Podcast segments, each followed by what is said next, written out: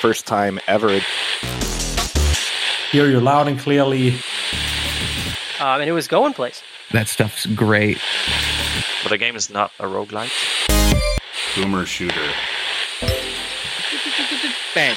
Hello, this is John St. John, and you're listening to KWEP in the Keep, bringing you all the hits from the finest in the world of gaming and entertainment. Now sit back and relax as the drowned god Cathala lulls your mind with the tastiest talk in town. Welcome to another chapter of In the Keep podcast. I'm your very own prophet of the drowned god, the Motherlode. The Keep is a collective of gaming enthusiasts compelled by the drowned god Cathala to frag and gib one another into oblivion for all eternity.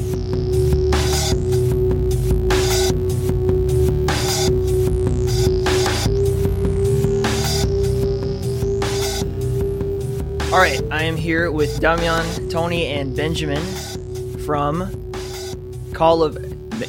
Tell me if I say it wrong. Saragnar. Saragnar, but pretty close. Saragnar. Okay, that that was like the first thing that came up whenever uh, we, we So the reason why we're here is we were in the Realms Deep Discord and we're just chatting about like what are some cool games we could talk about this year and all that kind of thing. And then everybody, like five people, no lie, were like, "You got to check this game out." And I was like, "Okay."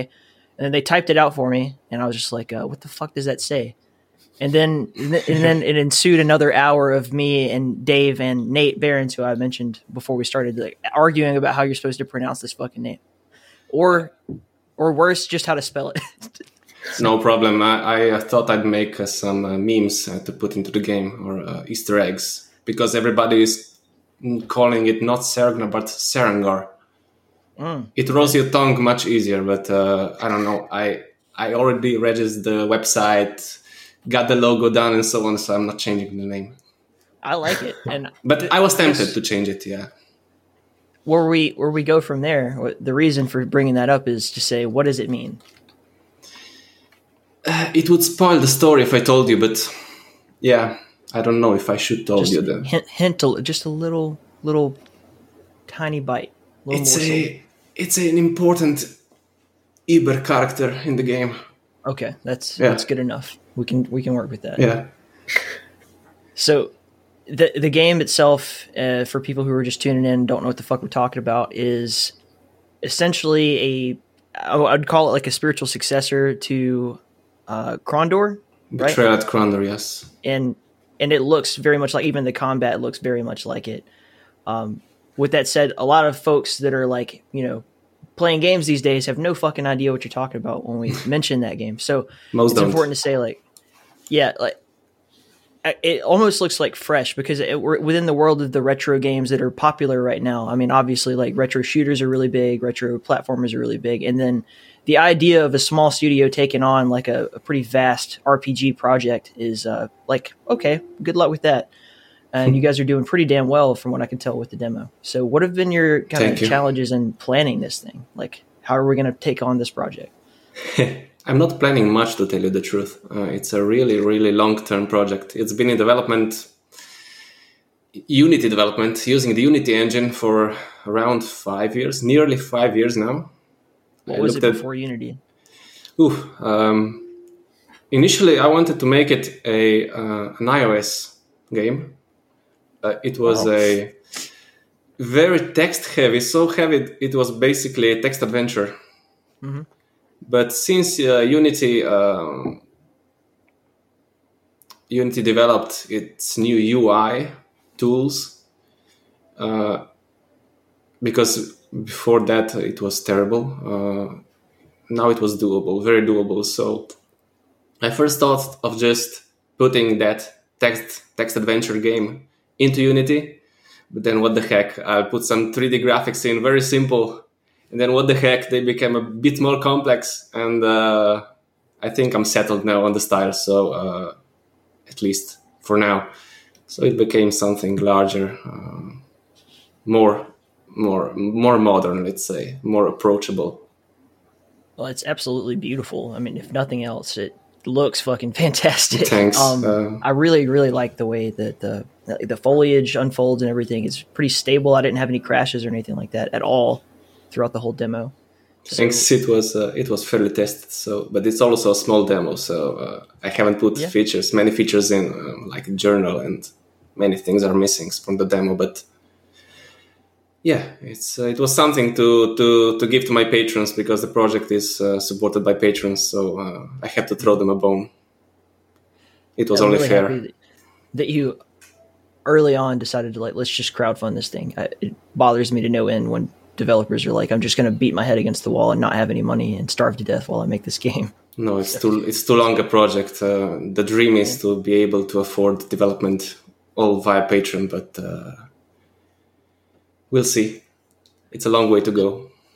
So having having that Patreon early on gives you an idea of like who your audience is. I'm assuming. So when you know, we, uh, you guys have like a Discord for the game and everything. I assume. Yeah, we do. Okay. So you're interacting with people who are th- at this early stage already interested in supporting the game itself. But can you kind of tell who like who they are and what what about this project interests them so much? Most of them uh, are fans of Betrayed Krondor. I'm pretty sure most of them are. But then also all those who like the 90s uh, RPGs like Daggerfall. Yeah, many people like Daggerfall and um, Might and Magic 6. Uh, and then uh, Morrowind, I'd say. It's a bit newish game. It, it's not really the early 90s. Uh, but um, yeah, So what a strange world we live in where you can say like Morrowind is kind of a newish like it's a little too new for this project.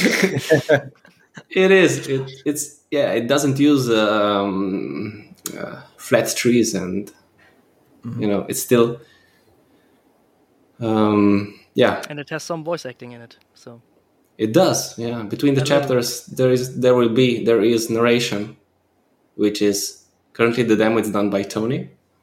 Yeah. Yep. Might be might be me the whole way through, depending. it might be. I'd be down with that though. That's fine.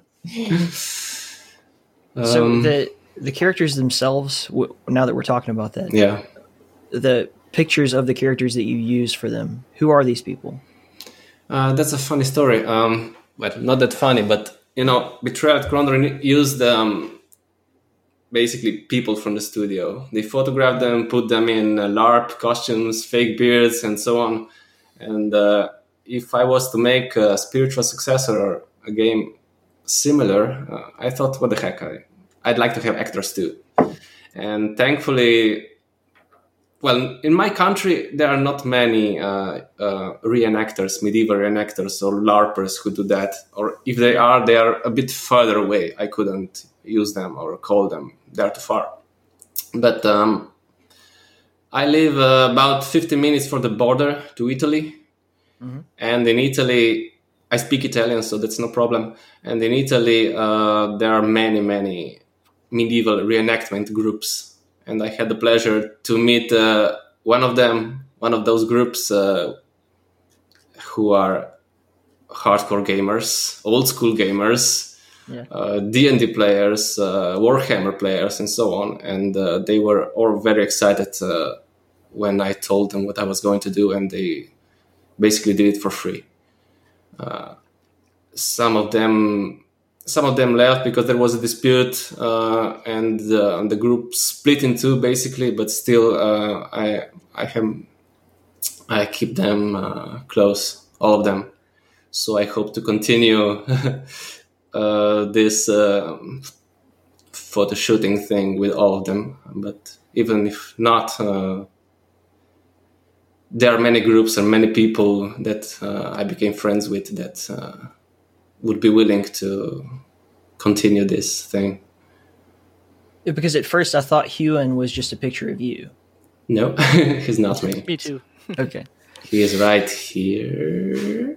Yeah, yes uh, people don't see it, but I'm pointing at uh, the artwork that uh, uh, that I made. I had made for the game, and um, yeah, Hewan is uh, also one of my friends from from uh, that uh, reenactment group. Renaissance fair, like uh, that's what we call They are they are all of them are have doctorates in archaeology or history, so uh, it's they are really uh, passionate about uh, the Middle Ages. So uh, yeah, they are all hardcore. They they make their costumes, they sew their costumes, costumes, and uh, Wow. I also for a while uh, joined them in the reenactments at the castles, and it was really a f- fun experience. But I'm not that hardcore. I wouldn't be sleeping in the rain uh, in that small tent in the camp, flooding with mud like they do. but uh, yeah, it was a really fun experience. So I like to kind of dive into, and I'll do this with each of you actually, like what your background is and what brought you to where you are now in terms of being developers. And so for you, I'd start with Damian, uh, since you're already talking. when did you first start drawing? Drawing. Well, you make artwork, so I'm assuming you drew it on paper. Uh, but maybe you didn't. How- I'm not that good of, good of an artist. Um, I I'm looking at your artwork in the background, and it's no, that's not my artwork. I had it. I had it made. Oh I God. There's there's a, the really really great artist. Uh, Please shoot me. the brush of Thor is his uh, nickname. You can you can find him on Twitter. Uh, he's a very talented guy, uh, and I couldn't even remotely or possibly draw anything like this. Uh, I'm good with texturing, using uh, you know the style of the game feels a bit realistic because I am using basically photos for everything. I modify them a bit, but I use photo material, original photo material, not drawn, for everything. So, So, do uh, you do you pull assets from like open source sites or If I don't uh, have them, if I haven't taken them myself, I always carry a camera with me wherever I go. I always, uh, you know, the medieval towns. I take photos of doors, of uh, walls, of uh, the ground, the walkways, and so on, wherever I can. And if I don't have uh, enough or or good material, I take it down from uh, from sites, from textures.com, for example. Um, but I try to use my material as, as much as I can. all right so let's re- let's try a different question that actually applies to you. When did you first uh, become interested in development Whew. I think it was the early '90s when I played Red Corner. That was that was the, what sparked my interest in, in game development. so it took you 30 years to decide like okay let's let's make something Yeah, Did- Uh, basically, uh, to gather all the experience that I needed to make this thing or keep working on it, uh, I had to learn a lot of things. I, did 12 years of uh, web development, front end development, and only five, six years ago, I I gathered enough skills to be able to start working on this gigantic thing. Uh, it it was not easy, but uh, yeah, finally I I felt like I was ready, but uh, I couldn't do this. Uh, I think ten years ago, in no way. I I made some small, uh, let's say, I made a demo uh, of an RPG, very small demo, a dungeon uh, with this really really uh, really little story, but uh, that got published in a here a local magazine. I was so happy when it was published, but then I knew when I made that, I knew that my skills had reached the limit, uh, and I simply dropped the idea of making games until until the time, the right time came. okay let's move on benjamin uh, you're this is one of the more interesting jobs in game development as far as i'm concerned do you know who marky music is Um, I might have heard it before. michael but no. markey I Okay. think I might have heard of him, but I don't know. Sorry.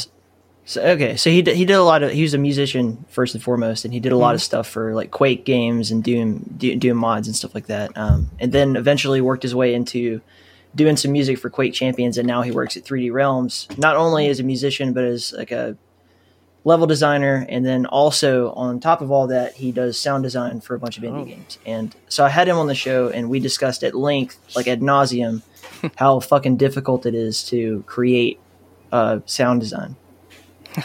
Yeah, I can relate a bit. So what's what's your process? Are you just like breaking watermelons on your kitchen floor?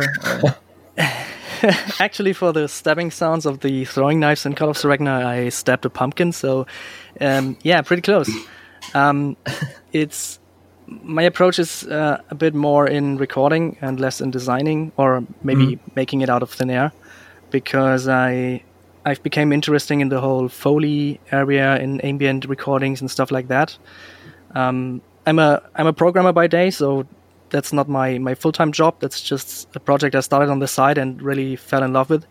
So now I have a little company on the side for sound design, and I've been part of a big uh, modding project for a couple of years. Um, Skywind, I don't know if you heard of it. It's like remaking Morrowind in the Skyrim engine for the last seven years or so. yeah. So um, then I started to really accumulate more, more and more knowledge about it, and talked with other peoples about it. And yeah, so I try to go out, just like uh, Ruan, try, try to go out and record real sounds for footsteps, for rain, for everything.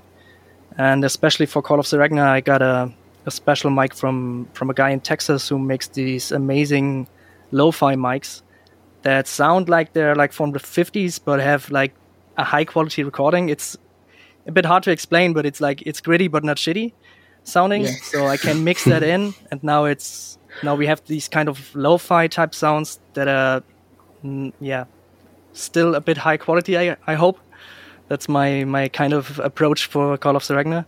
So yeah, I go out and record a lot. I record a lot in my studio and make a mess, and so that's my process. And then I of course mix sounds in there because for stuff like fire, my wife won't let me uh, set the house on fire, of course. So that's where I'm trying to like get source material and mix that in with my with my own stuff. You go down to the Renaissance fairs with uh, Damian, and I'm sure they have a roaring fire you can record. Yeah, but that's always the problem. If you start to work in sound, you notice that you have a lot of great sound sources, but getting them isolated for sound design for for video games is really hard because if you have movies and you have like a big bustling city, you can just record some ambience. But if you need like a sound that can be played in total silence, or maybe in a cave or some somewhere else, you have to get it as, as dry as possible. And then, yeah, getting stuff like rain, for example, with traffic outside is yeah not really appropriate for such a game. So you have to like drive I- out in the countryside, maybe at night, to record really good dry rain, so to speak. So yeah, it's sometimes a lot of effort, even if you didn't yeah think of it at first. It's interesting that you do the Foley thing because most industry folks are like, no, fuck that. They just buy like Yeah. a sound library and manipulate it, you know, to their Yeah. to their will. And I I've had a lot of fun. Um, currently, I can't talk about what the project is, but I will say I've been doing sound design for a project uh, for a little while now, and I, I understand your pain because I wanted uh, in the game we had a geyser, right? Yeah. Like a, and I wanted the sound of the Great Geyser in Iceland. But it was like nearly impossible to find one that didn't have like people talking or bird sounds and shit in the background. Like, so I totally get your pain there. Absolutely. For some sounds, it's really, really hard, and you might have to create them. But um, yeah, I try to get as much as close to the natural thing as possible, and that's. I mean, the good thing is I don't, as this isn't my day job, I don't have to make it cost effective. So if I take like two or three weeks to get like one bird sound, one perfect bird sound, that's fine because yeah. So I'm really lucky that way. No, the whole situation with this game is it, it's dramatically different than any of the other stuff that I've really talked about on the show before. So I'm I'm enjoying seeing how you guys completely differ because it seems like you're all at least the two of you so far have coming from a relatively isolated place of how how you approach things. It's not it's not like you're like a oh well I you know worked in the sound design industry for years and and then I decided to do an indie project. It's pretty fun actually to know that you're just going to do everything as as naturally as you can yeah. with electronics recording and all that kind of crap. But so one of the differences is the fact that this game is supposed to be kind of a medieval natural setting. So when you when you're talking about like something like a, a boomer shooter, like a true game that has guns and you know techno sounds and all this kind of crap, there is no natural reference for that sound. All we have really is the, the pre-existing idea of what those things sounds like in movies and video games that we've seen before, right? So, a uh, a gun sound, like a, the sound of a, a shotgun going off. Yeah. In real life, if you were to record a shotgun and then try to stick it in your game as the shotgun sound, it would sound like shit. No one would think it sounded good at all. Uh, whereas, you know, the sound of iron clinking together, you know, or, or an arrow flying through the air or footsteps in the water, like that's all stuff that you have a real reference for. Like we know what that sounds like. So it's actually pretty cool that you just decided to go that route. Because you could be on free sounds, just like, okay, footsteps in the mud sounds good. I'll Yeah. use that. The cool thing is that I I approached Ruin because I saw the game. I, I think on Twitter or somewhere. Yeah, I think on Twitter or on YouTube, and I found it really interesting and really like yeah. As I as I'm a fan of the '90s myself, all the '90s areas games. Um, I just approached him and said, "Hey, do you need sounds for the game?" But because I really wanted to make sounds for this game because that really spoke to me, and I I guess Ruin, you would would have been fine with uh, sounds from a pack until you met me, right? Yep. Yeah. I, uh, yeah. And I convinced You- him to like let me let me have a crack at it, and yeah, Yeah, I thought uh, initially I was thought of having really really crappy sound. Uh, I didn't even know where to get them. You know, uh, I know that you can get textures from certain sites uh, legally and so on, but sounds there are only so many out there, and everybody using those sounds, uh, um, I wouldn't know what to do. So it was a blessing uh, to get Ben on board. Now, do you do any post editing with the sounds? Like once you get them, are you changing? No, not really. I'm trusting him. I'm just uh, adjusting stuff as he uh, as he recommends and so on. yeah. And I try to keep like the recording as naturally as possible, just for sounds where I can't use the special lo-fi microphone.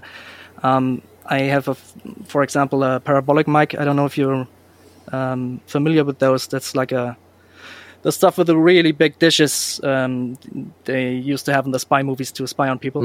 Um, and if you like have to record birds from far away because you can't just stick a microphone in their beak, um, I have to lo- use like special microphones. Or for underwater stuff, I have to use special microphones, and I try to, yeah, just adjust them in post to to make them fit the rest. But most of the stuff I try to keep as natural as possible and just do some EQing and just make it um yeah, like make the recording the version I like to have in the game, and then yeah, go from there.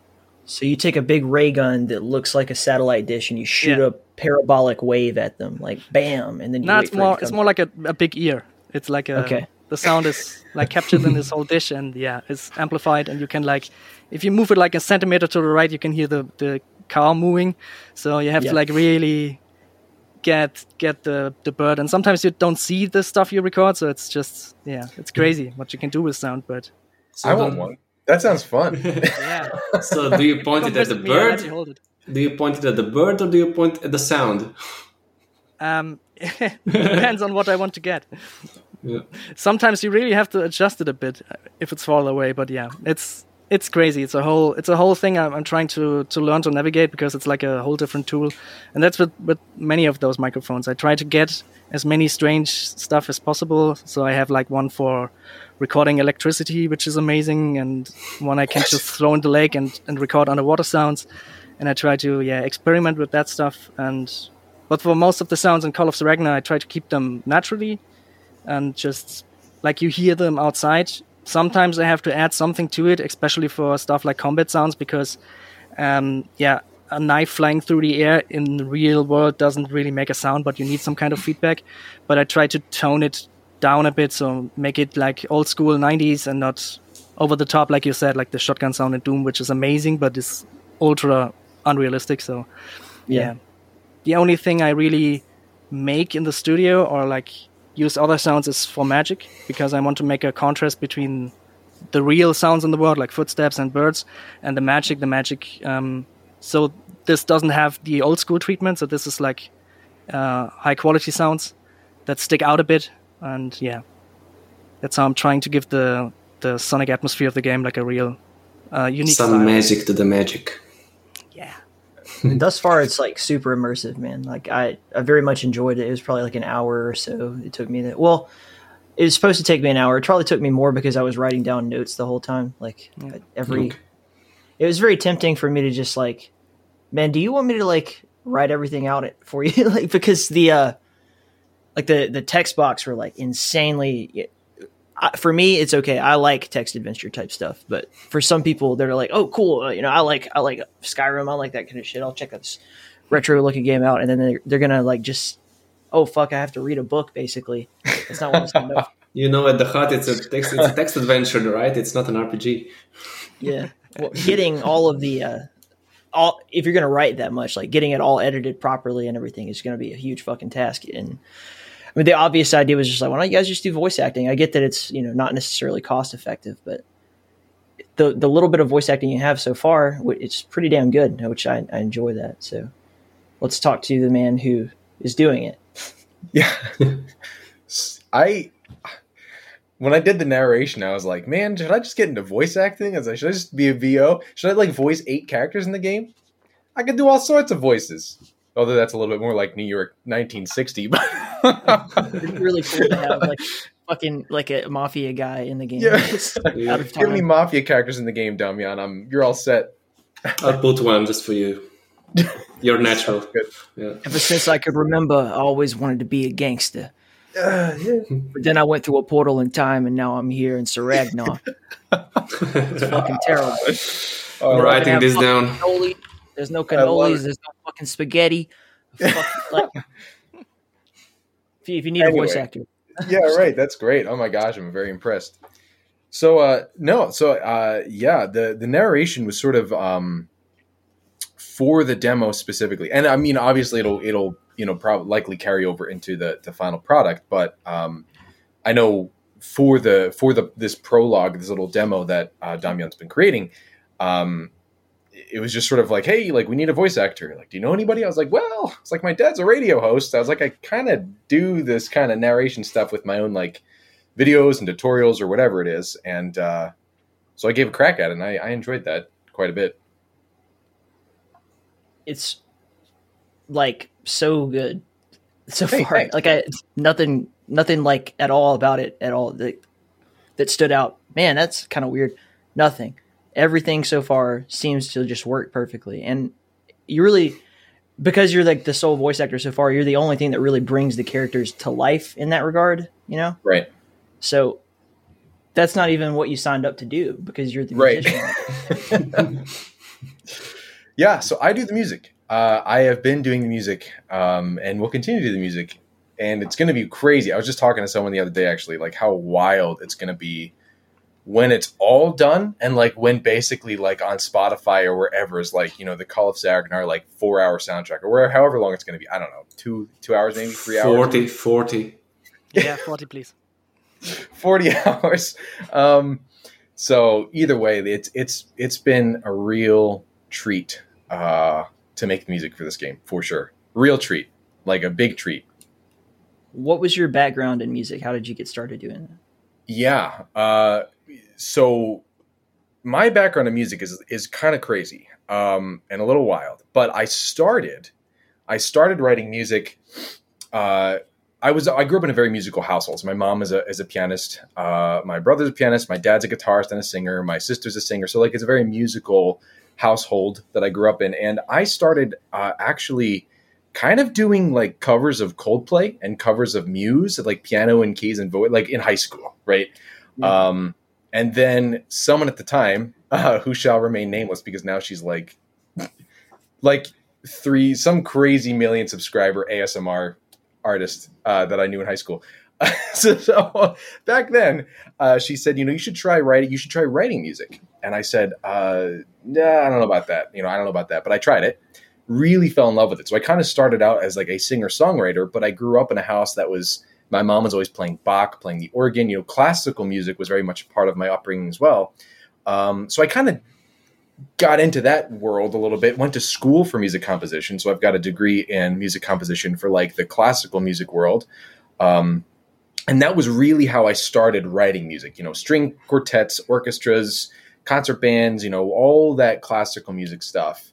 And uh, but during the sort of my college years, uh, a friend of mine said, "Hey, you know, I need some help with a video game, uh, video game soundtrack," and uh, that game has since come out, and no one really even knew about it. But either way, helped them out with that just as sort of as an assistant, and that got me into like the world of like, all right, you know, I kind of really enjoyed making and working on music for games. I grew up with game music.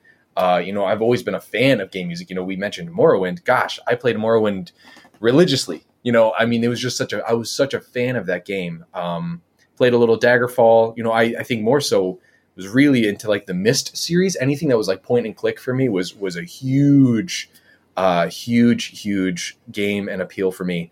So, long story short, uh, long story short, dabbled in game music in college, and really then I knew I got engaged in college as well. I was like, okay, I've got to I've got to make this something before I graduate. So I started finding little tiny gigs in college, just like game jams and things that people don't even hear. You can't even find that on my website or anything anymore. Like things from like five, six years ago. Um, so either way, uh, that's how I got started. And then I came across uh, Call of Saregnar, and uh, I think it was on TigSource back when TigSource was a thing. Um, It was a forum. yeah, I think that I think there was t- the the indie game source. I think it was that Yeah, forum that yeah. I I found and and reached out to reached out to Damian and just said, "Hey, like I love this. Uh, here's some of my stuff. You know, do you need music?" Basically, it was sort of just like this uh, very, frankly, just a very straightforward kind of conversation, and we then we connected and.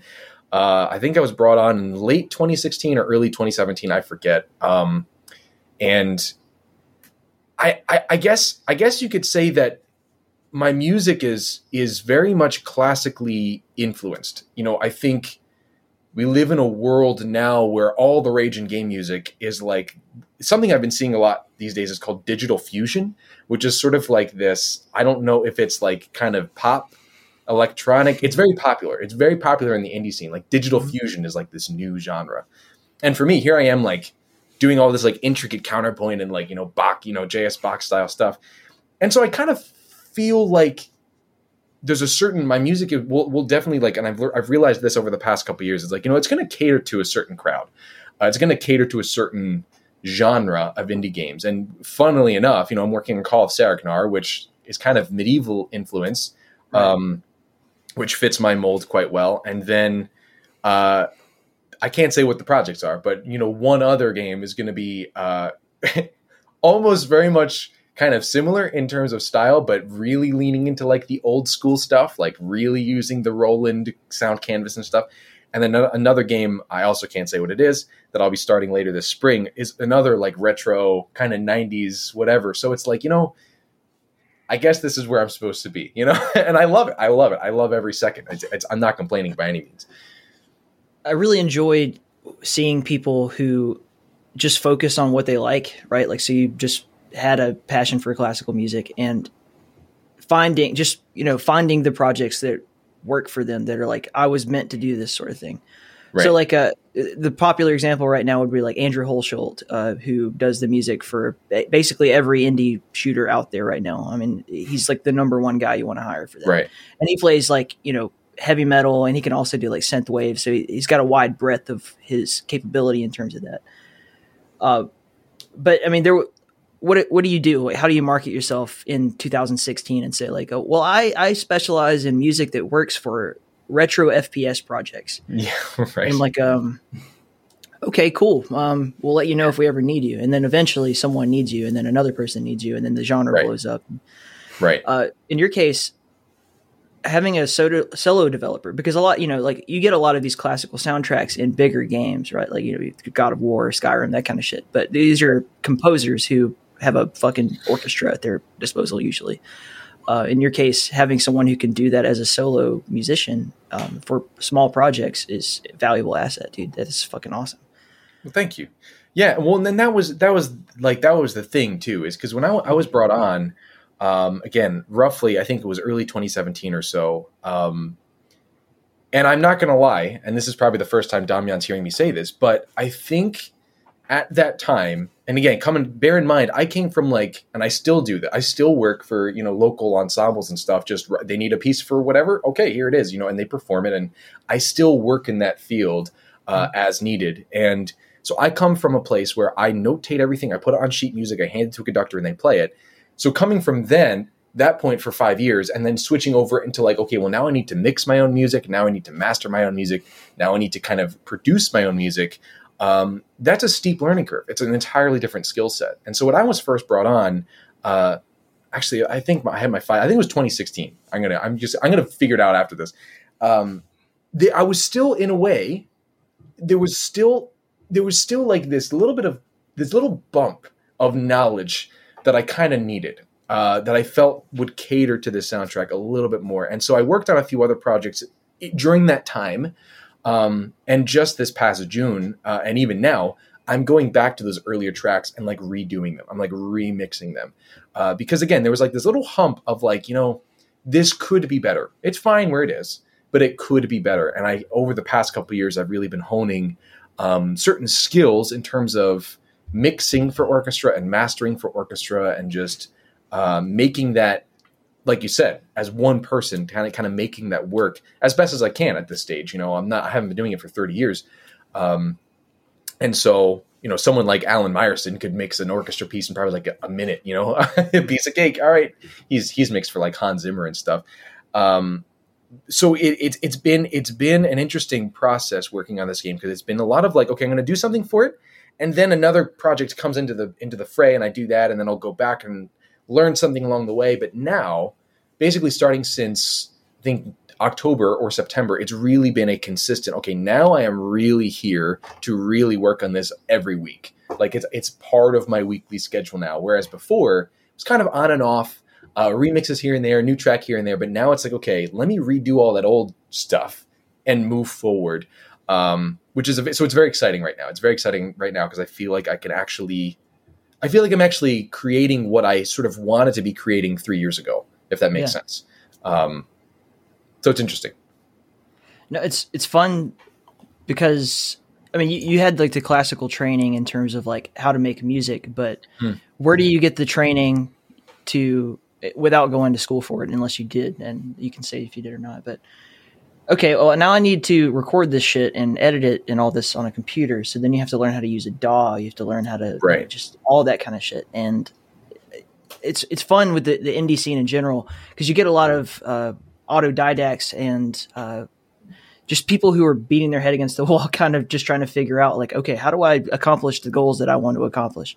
Um, and for Ben, I'm sure that's like a whole different animal, but it's it's kind of wild. Like, so how do how do you deal with the fact that okay, I started something four years ago, and then now, or, or five years ago, I guess, and redoing it now with the skills that you've learned along the way. Yeah, you know, it it's it's it's both frustrating and also really eye opening. Uh, even just even just yesterday, I was working on something else for. Um, there's a a developer named the Meatly. He made Bendy and the Ink Machine. Kind of, uh, you know, I'm doing kind of a little uh, YouTube intro for him, and I did it last year. And I was like, I listened to it again a couple days ago, and I was like, wow, because I just gotten all the you know new studio wall treatment and stuff. I was like, wow, this sounds like garbage compared to what I can do now. So even just in a year's time, so much can be learned. And I feel like, again, unless you've been doing it for 20, 30 years, there's always going to be something that you learn along the way. And therefore, you have to just kind of accept certain things as they are as a reflection of that time and move forward, right? Because that's a very dangerous hole to get into. You you learn something new and you're making all this new stuff, and you go back, right? And then you can kind of get into this vicious cycle of never stopping. Ben, uh, Ben, more than anyone here, uh, he and I have had conversations about this uh, many times, and um, I think I think now though now I'm at at a point where it's like you know what I feel confident that even if I learn new stuff, where my skills are now will be, you know, well suited and more than suited uh, and good enough to, to so to speak for the for the whole game of Call of Saregnar. And I'll probably you know tweak things here and there as I go, and that's fine. But um, it's it's definitely eye opening to like pull up an old file and be like, wow, that's what it sounded like, and people still thought it sounded good, you know. So like it's it's both kind of scary and also reassuring in a way. so one of the dynamic differences between the, what you guys are both doing here is I'm assuming you're working like all of your music is just recorded straight into the digital interface and then you edit it from there.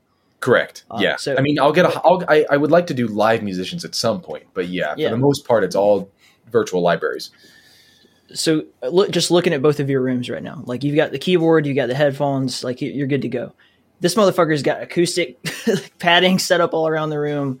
Like it's it's a whole different animal because he's trying to capture like live sounds, whereas like uh, the, the job of the musician is just like, well, just make the music and see how it fits in. Uh, so what what is the investment that you've had to make in yourself to get to where you are? And then I have a follow up question to that Wow. B- Is this for Ben or for me? for both of you. Yeah. Ben, do you Y'all, want to go should say first? the, the old Well- Southern y'all.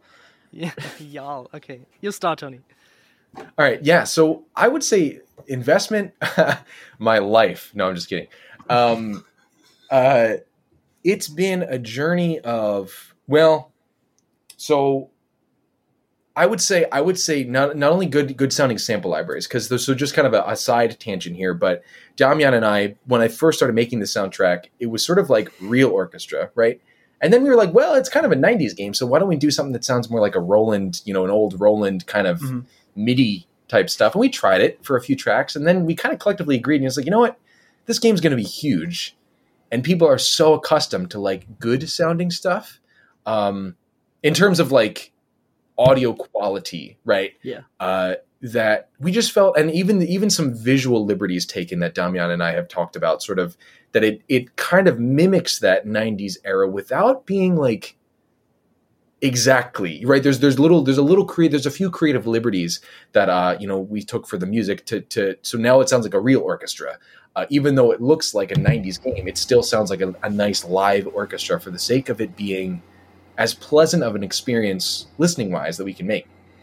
So you could say that my investments uh, have been number one just a bunch of practice not only for this game but in other in other in other uh, games and other projects and just side projects and, and time and, and craftsmanship basically.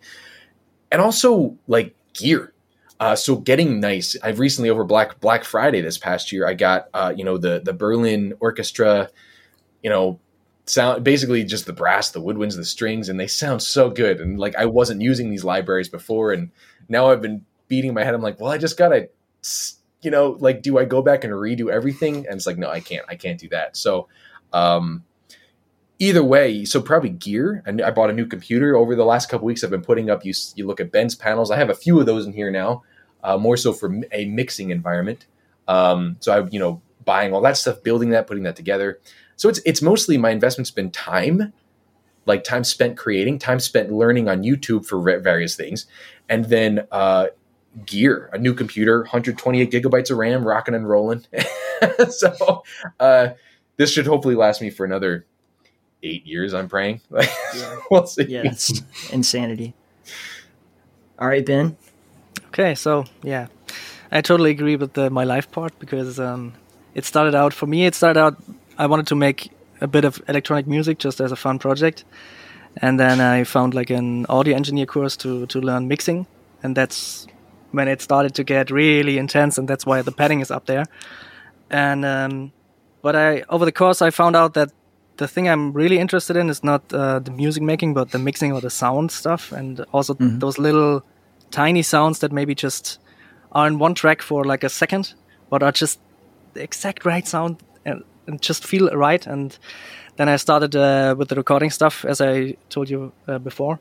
And the thing I've learned is how much time it takes to like get a really tiny sound. That's the most important thing that you can't just like go out and say, okay, I want like five footsteps that is gonna take me 10 minutes and then it's done because you learn that if you drive around and your car is you, you just switched off your car it makes noise people make noise the rain makes noise um, so much traffic noise that you didn't realize before.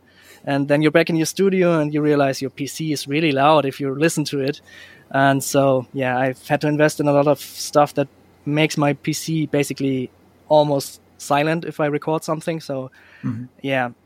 As Tony said, a lot of gear, but I try to keep the gear acquisition to a minimum because that's a pitfall that a lot of people fall into just buying more gear and more gear, and you never really learn to use the gear before you get an- another one. So mm, my time is mostly spent trying to learn with what I have now, and I'm pretty satisfied with what I have now. So I'm trying to invest as much time as possible just experimenting.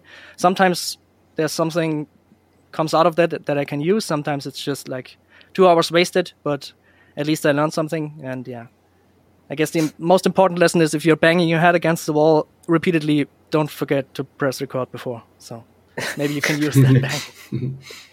Yeah, when it comes to buying equipment, like I, I have permanent poor brain from when I was a kid. So I just, I- I'm the kind of person who goes to a store and looks at things for three hours and I'm like, no, can't, can't afford it, even if I totally can. Right. Yeah. And so like, I, I'm very much to just like, if it ain't broke, don't fix it. Like I'll take the tools I have and figure out a way to make it work for me. Uh, which sometimes works to my own detriment because it's like you could save like three hours of time by just like buying this one thing. I'm like, okay, well, but like, uh, I don't want to. It's a fine line, yeah. But it's a good All right, skill the to have. follow. Yeah, Sorry. no, you're fine. The follow up question to that, Tony, is uh, what is your what do your taxes look like? If you're doing all of these different independent contractor projects like this, uh, I'm assuming you pay out on a 1099 at the end of the year. Oh yeah, uh, and that's why I hire a CPA. and uh, there's a great local uh, CPA uh, who I basically just give her all the information she needs, and she takes care of the rest. Because yeah, it, I mean it's it's honestly worth the money that I give her. Like seriously, Yeah. because it's it's all that time of like okay here are like all my receipts. Here's all my here's all my 1099s you know here's everything a stack. It's like if i were to try and do that myself i'd probably be missing out on something right? Yeah. um so it's nice it's honestly like that's also an investment i'd say it's like i'm paying someone i'm i'm delegating something uh so i have more time to write. You know i do that with my now with my like orchestra pieces or you know if i'm writing for uh just wrote a piece for a, a, an ensemble in texas a couple months ago and it's like you know what i write the music and it's there but then like all the part extraction and the little the little things that like you would actually have to hand someone Mhm. i literally now i just i will hire someone because it's like it's like that time the money that i'm making it it's worth sort of delegating those little things here and there uh, I even over. I feel like every week I tell my wife, I'm like, I just wish I had an assistant to like do my emails, you know, because it's so hard. It's so hard to run a one man show. Uh, it's very difficult. Um, so that's my thoughts on that. No, I'm getting to that point too myself. I'm like, I just, I just, there's no way for me to accomplish my goals and do all this administrative crap at the same time. But Yeah. it, it's like also a balance of like, okay, well, how much, how much fucking money are we talking about? Yeah, right. Um, I guess we should transition back to talking more about the game itself. Damian, your this is all your vision.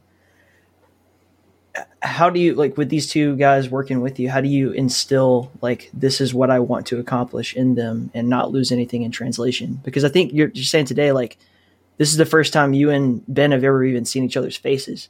So this has all been through text. You know, first of all, um, it's very easy to work with them. I don't know. We we have kind of uh, a connection, similar interests, similar ideas.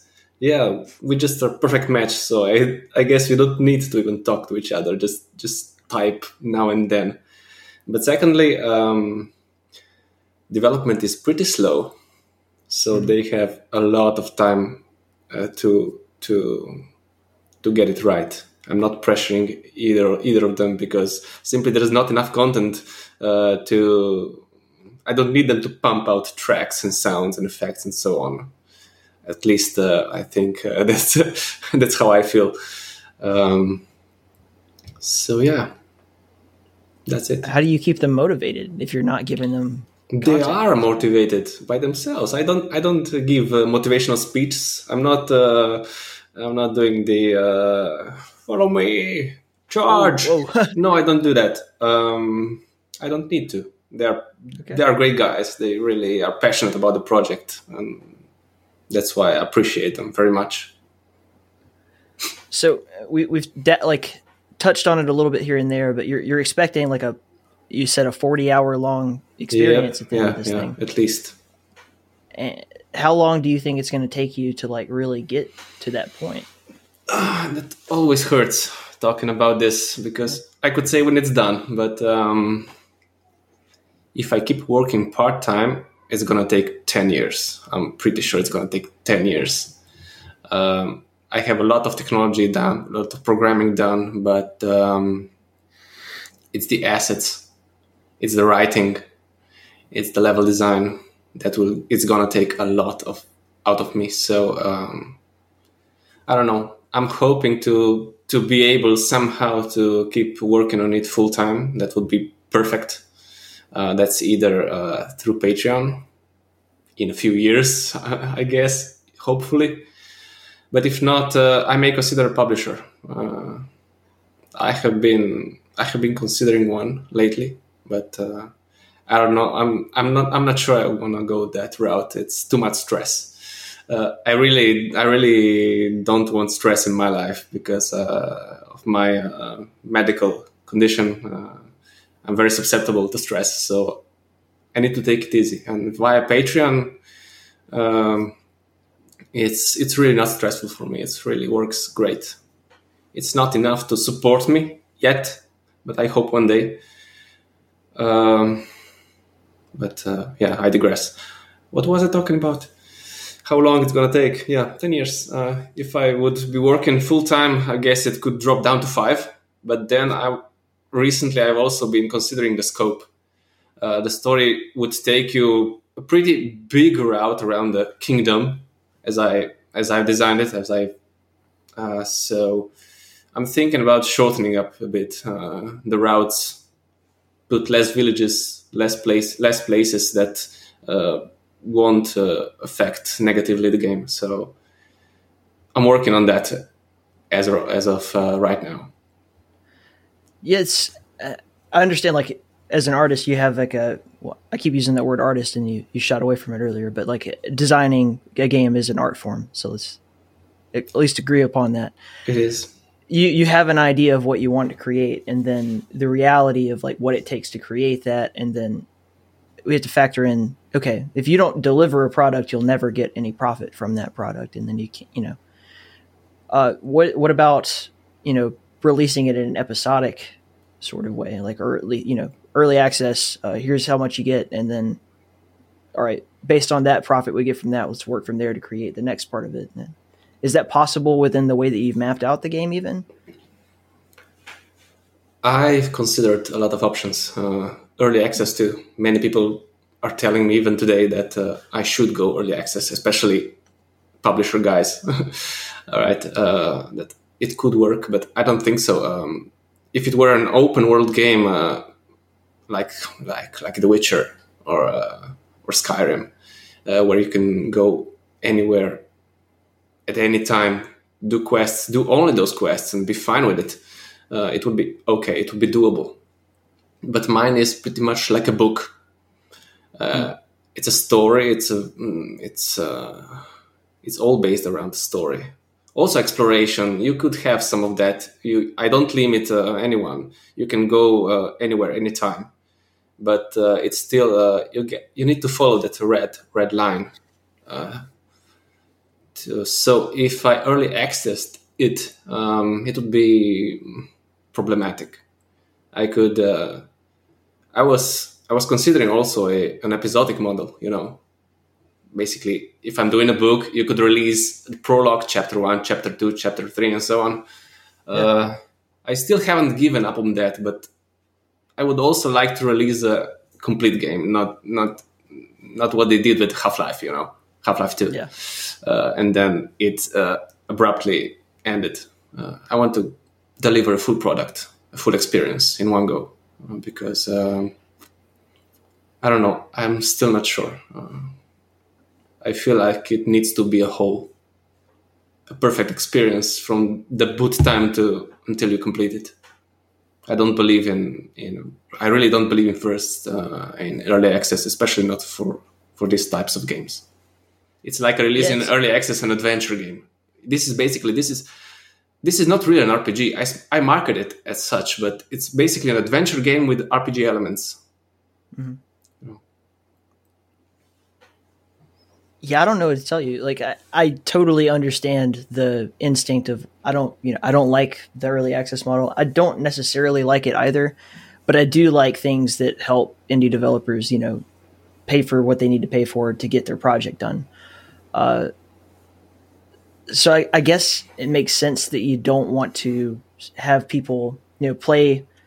Uh, look at Postal Four right now. I'm not even sure if you're following that project, but it's like you know Monday, Tuesday, it, like that's how they release it. So you get like a, another chunk of the game every so Mm-hmm. often in the early access, and wa- simultaneously, like they they have all you know they're fixing the bugs and they're doing they're adding new content and new things to the pre-existing areas and all that. Um, I don't know if that that probably doesn't really work for you anyway because of the nature of you know how it's like okay chapter one chapter two i guess if you did that route it would make sense to do it that way but then you have to worry about like okay if people get the wrong impression of the game at first like if it just comes out in early access and looks like you know kind of like shit or is just incomplete and they don't get the best experience out of it how much are they going to want to like give it that up upvote and keep people wanting to buy it? Um, so it's like a timing thing i guess. You'd have to play your cards right and you know not show your hand too early. I don't know. You know, But- even even if I had an episodic model, uh, I still would have to build the whole world. I wouldn't necessarily have the story in place, but the story is only so much, such a part of the game. Uh, so I would have to have that open world. I couldn't have barriers preventing you to go into the next town. You know, what if you had an, another level designer or another uh, texture artist or another Yeah, I'm looking. I'm looking into that. I'm looking to hire help uh, now that uh, I released the demo and I'm going to release another one. I think in a year's time. Uh, my vision will be somehow set in stone. Uh, I got the graphics, got the mood, uh, got everything I need, so I can look for people who'd be willing to basically clone myself and do the work that I can't, that I uh, that, that, that I don't have time to do. Basically, like 3D modeling, texturing, um, maybe even level design, yeah, that sort of thing. I would be, I will, I will probably start looking for at least one or two uh, such persons soon. yeah It's not 10 realistic, is- yeah. T- like a 2031 release for this game is uh, uh, that's too long yeah, it's That- wild. It's it's entirely too long, man. Like so so what's the what's the amount of money that gets you working full time? What's the amount of money? A billion dollars. One hundred I need, you know, dollars. you know, I need gas for my Porsche. No, uh, around two thousand dollars would do the trick, mainly because that's of like- mortgage and stuff. Yeah, Pay the mortgage, keep food on the table. yeah, yeah, yeah. The living standards are not really high here in Slovenia, so I wouldn't need a major sum. But yeah, but consistent over time. So Yep, consistent. Yeah, that's what that's what Patreon is perfect for. You know, if you got a lot of patrons, it might fluctuate, but uh, it's not like uh, okay, if you get one patron pay, paying you one thousand dollars, and you fear he he might drop the next month. Uh, that's a problem, but you don't. That's that's not how Patreon works. Uh, that's why I like it. So in your negotiations with potential publishers, uh, there's lots of different ways that they do these deals, and uh, some of them are really shady, and I hate them.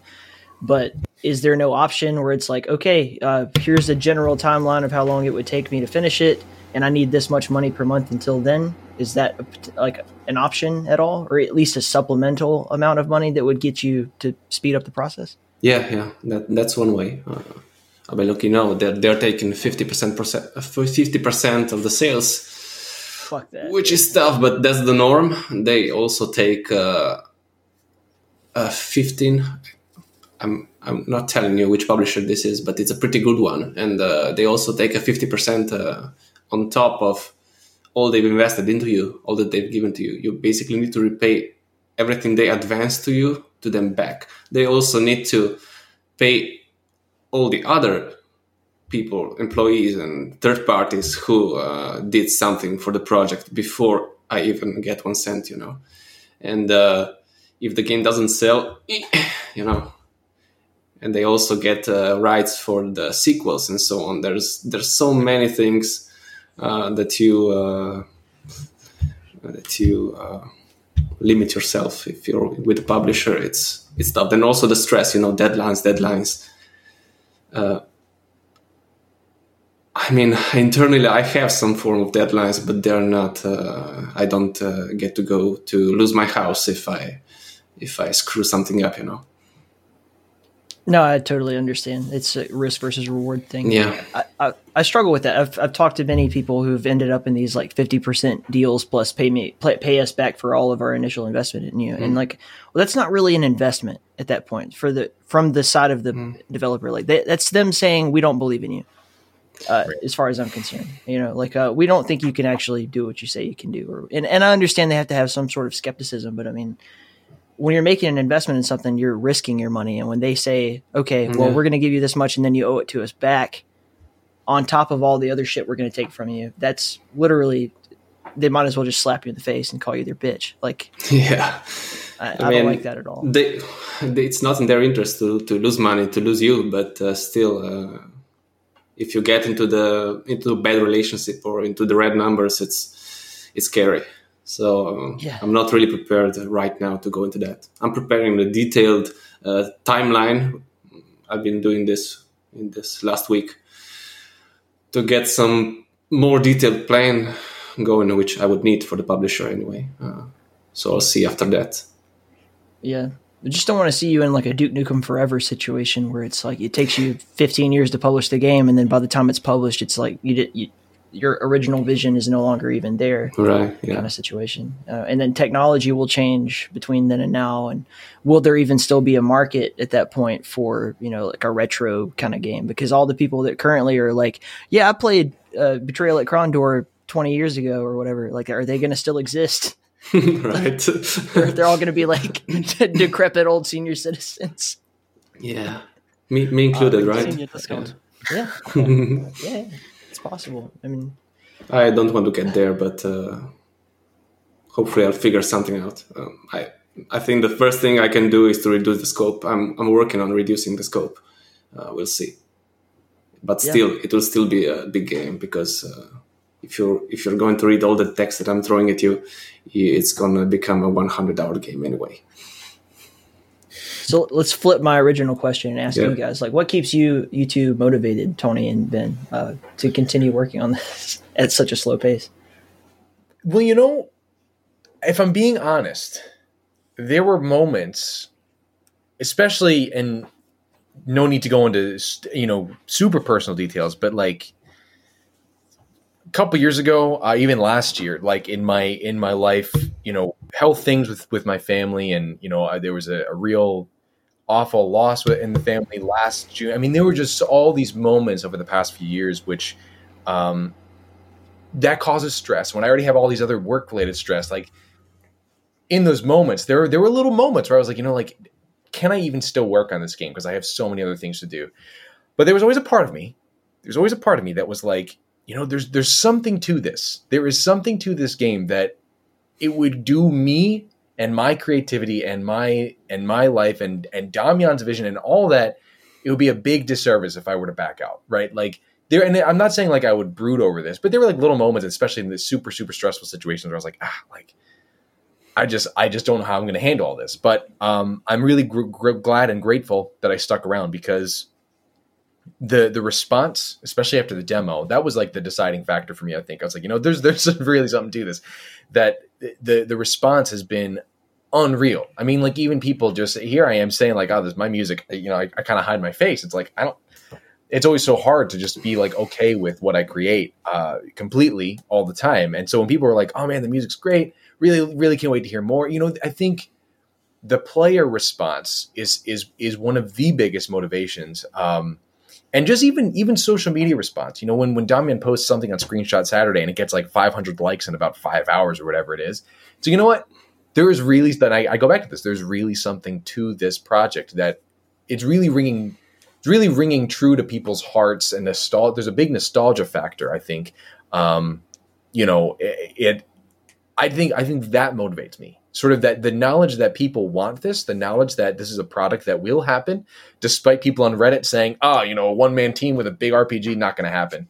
There was someone on Reddit who said that when you posted your trailer, and I would uh, say that uh, honestly, like first impression, uh, this, this is the first thing I think of. Was like, that's not fucking possible. No, no fucking. but it is. Dom, don't underestimate Damian. Never, never, never listen to Reddit. Never follow Reddit. just ignore I it. I, I'm not posting anything there anymore. It just uh, it it, Yeah, it's- it brings you down, man. Yeah. Yeah. So Ignore to, it. to to see the player response, big time, is like. I- I- even screenshots, you know, when he posts a screenshot, I'm like, oh, like I can't wait to get to the keyboard, you know, like all those little things, the frequent updates, the frequent interaction, uh, is is is what keeps me going. And I think again, just the, the knowledge that it, it will be something, it will be a game that people will like. Like it's just there's no doubt about it. I think for me, that is that is such a draw creatively. Um, may not be any time frame or or deadlines per se, but there is a certain deadline of pressure to to make a good product to satisfy the players, and I think that that's what keeps me keeps me rolling. I'm really Man. grateful for that.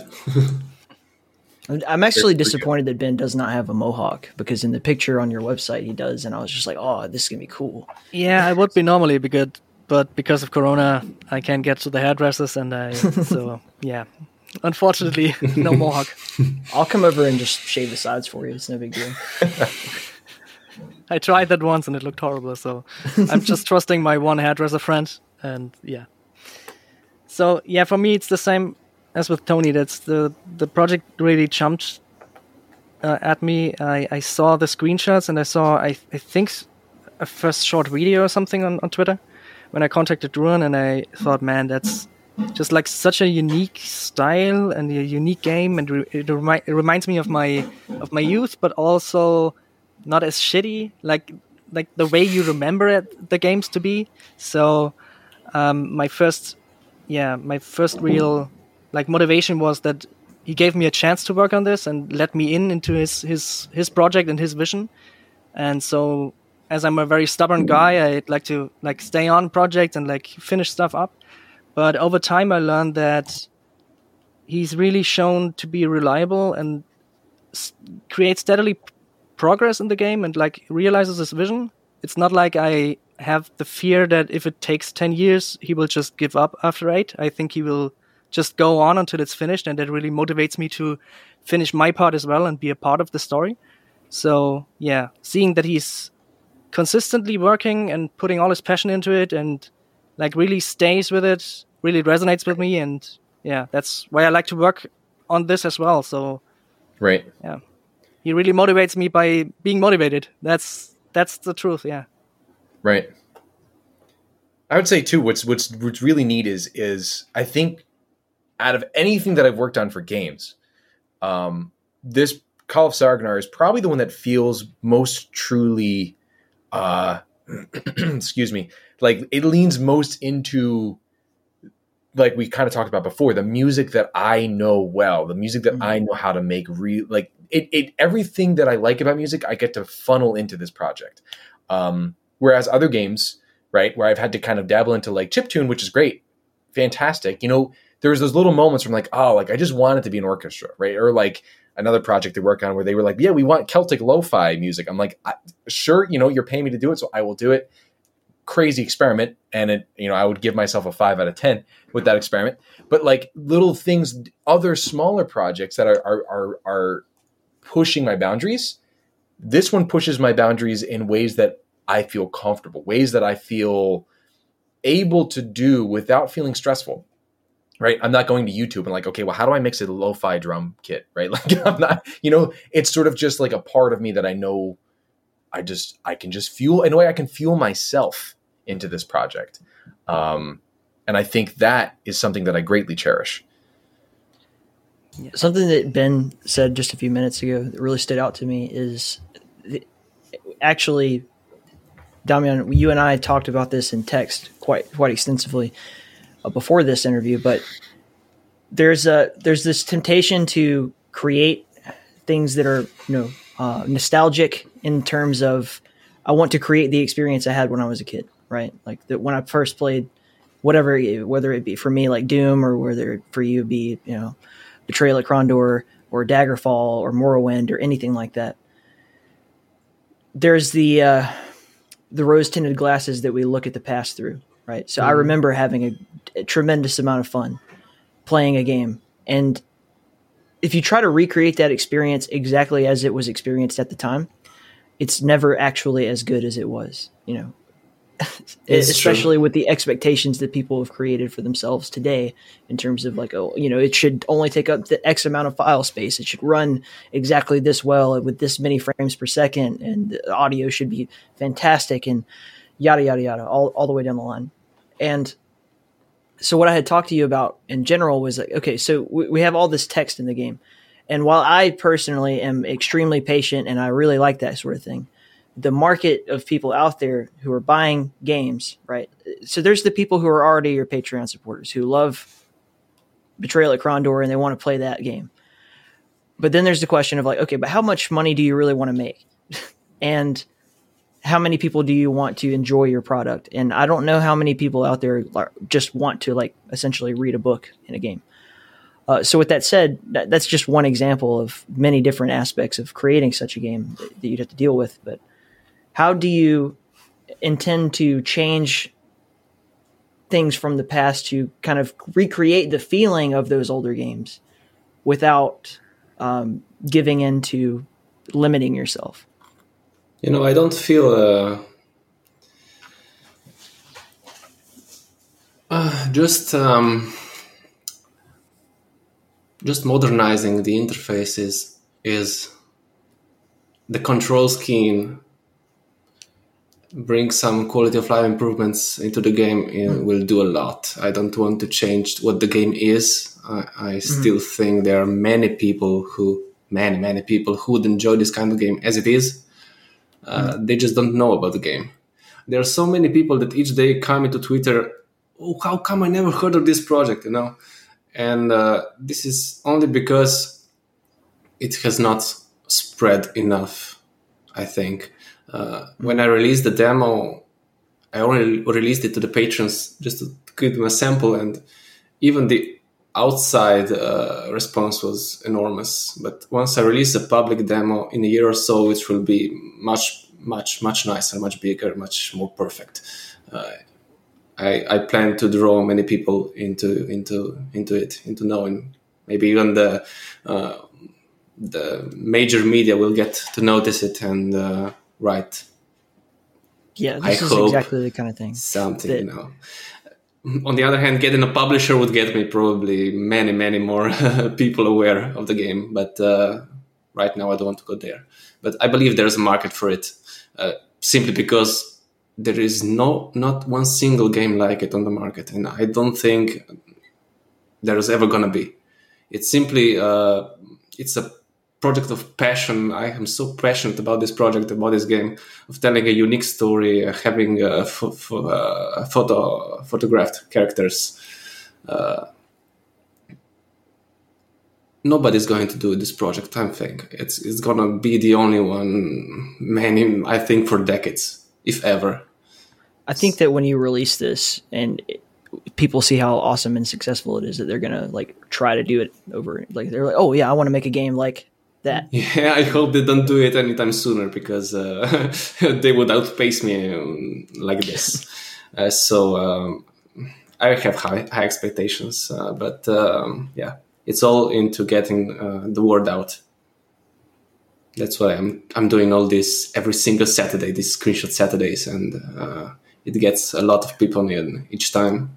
But uh, once once uh, you know uh, once once you get a retweet from someone who has 40,000 followers uh, you know that day uh, someone retweeted uh, it was a dusk developer yeah i i failed to David Szymanski yeah when he retweeted. or Dave Oshry. Which one? no no no no, not dave the other one uh, yeah uh, when he retweeted i got like 10 new patrons that day i got a 100 new followers on one account a 100 on the other account it was crazy so uh, you know what the media can do uh, so i'm trying to get the word out that's the best I can do. But I'm not willing to sacrifice the vision to please someone who who won't like the game. Yeah. Yeah, Right. I'm I'm tapping into that niche, but that niche is still, I think, big enough to make the game successful. I mean, ultimately, I want to get the game out, uh, not not really get a lot of money for it, but if I get enough money to work on a sequel and pay the guys who work for me, um, um, I'll be fine with it. That's that's that's that's that's not just fine with it. It would be the dream of mine to keep working on sequels Trilogy. trilogy, at least a trilogy. It's all planned already. Yeah, it's Call not. Ragnar 3. So, Call of like a Ragnar vinyl. 3 released in 2071. Yeah, yeah. Lo-fi VR version. Yeah, right. In the galaxy far, far away. Yeah. Yeah, right. Futuristic. You set, you set in the year 3021. you never know when uh, what's gonna happen. but uh, no, I, I don't. I don't like mixing uh, genres. For example, like like uh, Wizardry did or Might and Magic with the sci-fi elements. No, I, I hate that. I really hate that. I can tolerate it, but no. Something that Tony said a little bit ago too was the when you play the game itself, like when you actually get your hands on it, there is something just truly special about it. Like I, I wouldn't be here talking to you if I didn't think that, to be honest. Thanks. Um, so like i mean honestly like i i only have so much time in my life to like sit down and talk to people for three or four hours and I, I try to be pretty selective about who those people are. And that's not always like what's the best move for my podcast right now. It's not always like uh you know if i get this guy on i'll get like 30 million downloads or whatever and then i'll be like super famous. Like don't get me wrong. I there i want that to happen but i want it to happen organically. Like i want to talk to people that i want to talk to. Like when i got to talk to like cliff bleszinski uh that was pretty huge for the show. But it wasn't because like oh cliff will give me so much exposure. It was like i really want to talk to this guy. He's an interesting hmm. complicated deep person. And when i got my hands on call of saregnar like i had already like i had many people tell me that you got to check this out. It looks great. And when i got my hands on it that was the moment when it was like i definitely want to reach out and try to get this going. Like No, i want to do anything i can to like support talk to you guys understand what your challenges are and if there's anything that I can do as a you know as someone who talks to a lot of developers all the fucking time to help out, uh, I definitely want to be in a position to do so. So this has been really fun to just kind of not only like I can already feel the passion behind the game from the game itself, but getting a chance to hear you talk about it yourself just reinforces that. You and I'm know, hoping yeah. that people will also hear this and feel the same way. I'm really thankful for this opportunity. even if you're even if you're going to lose uh, a lot of subscribers because you're deviating from the FPS genre, but yeah, I Thank you. uh, first of all, I think that's the opposite of the truth. I think that limiting myself to just FPS is not right anyway. And first of all, I just personally don't want to just be the FPS thing forever. Like I, I really enjoy these games. If I didn't enjoy them, I wouldn't talk about them. But I like other types of games too. You know, I, I had Airdorf on to talk about Faith. I want to have you guys on. I want to have other people like doing similar things on, uh, or just Okay. not be pigeonholed into one deal. And I'm hoping that your audience and my audience can cross pollinate and make little FPS slash RPG. let's hope so. babies. Yeah, Uh, yeah. you know, whenever I see, uh, whenever I saw FPS games, uh, especially you know those ambiented in the gothic setting, I always felt like this should be an RPG. Damn it! and uh, it never was. It was an FPS. I mean, it's not that I dislike FPS, but I really love stories in games, and I would, I would love to have you know at least an NPC or two in it to to to mm, put the setting into place.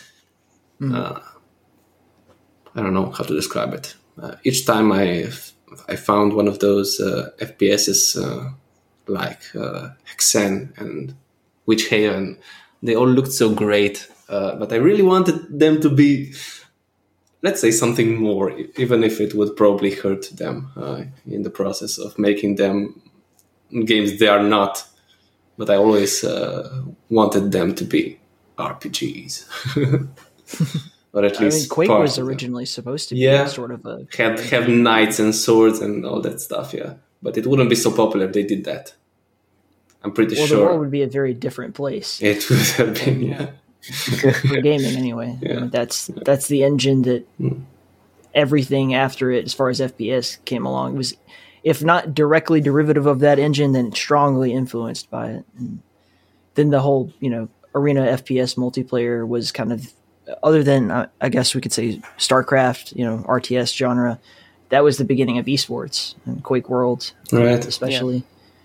So, yeah, I don't. That's I don't I even got want started. I don't want to know what the world of gaming would look, look like had Quake come out the way that it was intended, but I totally get your instinct there. Yeah. So we're coming up on an hour, 20 minutes. Uh, I don't want to go too long with you guys because I know we all have lives to live, and I do have to be at the, the ZDaemon 20th anniversary stream here pretty soon. So that's going to be fun. But No problem.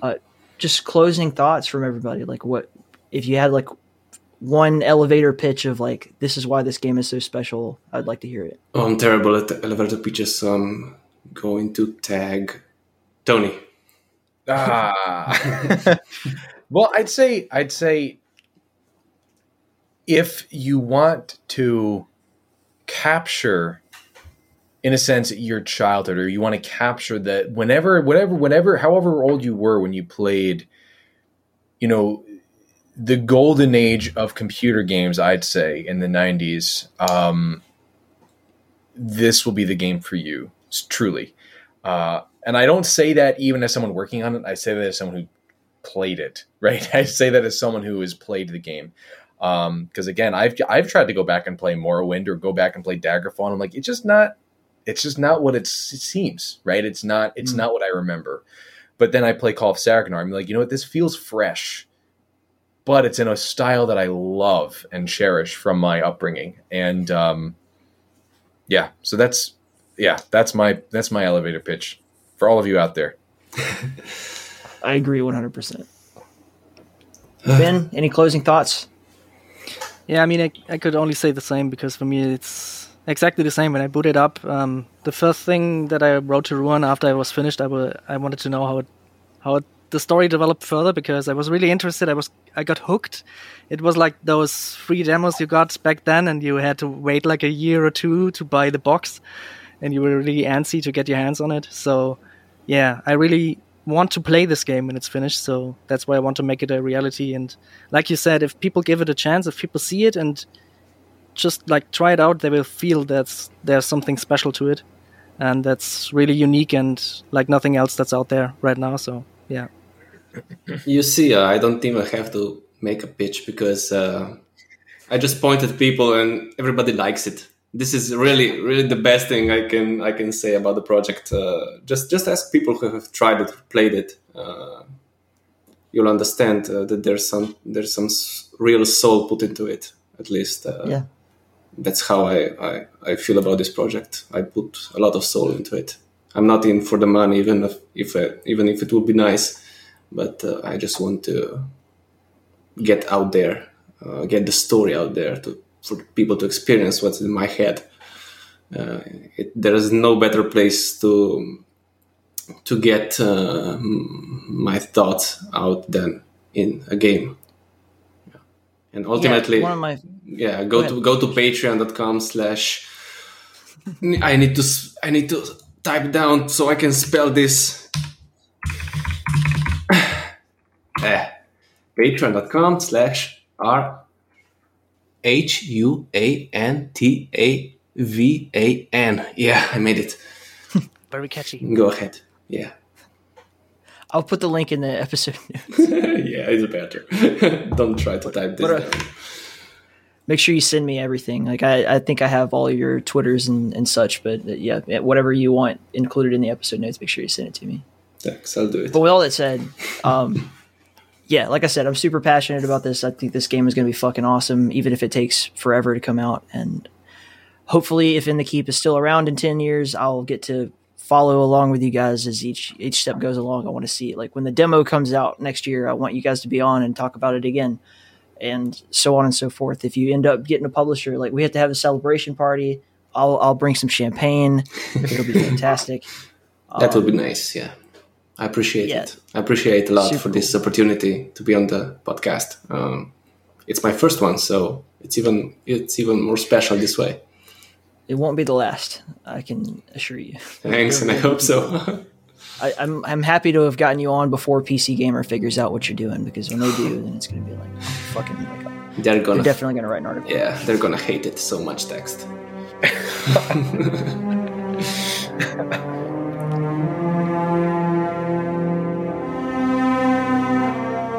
So the music that you're hearing right now is from the Call of Saregnar soundtrack by, of course, Tony Manfredonia. I hope I'm saying your name right, man. But that was a really great conversation. I want to thank Ben, Tony, and of course Damian for being a part of the show. It was really an awesome experience just to hear that kind of true, honest to goodness passion. Um, it's rare that you get people that are so completely open about it, you know? And this is certainly the definition of a passion project. That said, gotta say thank you to all of our supporters. So I'm not gonna read the names off this time because we only have so much time before this song ends. But thank you to everyone who is a Patreon supporter. Reminder to all of you out there who are not currently supporting in some way that uh, Nitro boosters on our Discord, Patreon supporters, uh, anybody who's made like a crazy donation, which has happened quite a few times, thankfully. Uh, I'll get episodes early through the exclusive In the Keep podcast Discord. Uh, also, they get the chance to ask questions to some of our guests uh, when applicable or when available, and uh, just interact, be part of the family. If you're looking for a way to support the show, go to inthekeep.com forward slash support.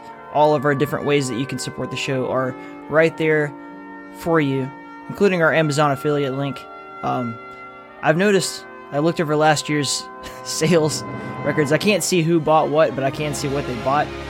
And even stuff like cat food, vitamins, uh, you know, PC parts, anything like that, every little bit counts. Get a little kickback from that. Doesn't cost you anything extra. And the Drown God really appreciates it, which makes me happy, so she doesn't kill me. Love you all. Till next time, stay in the keep.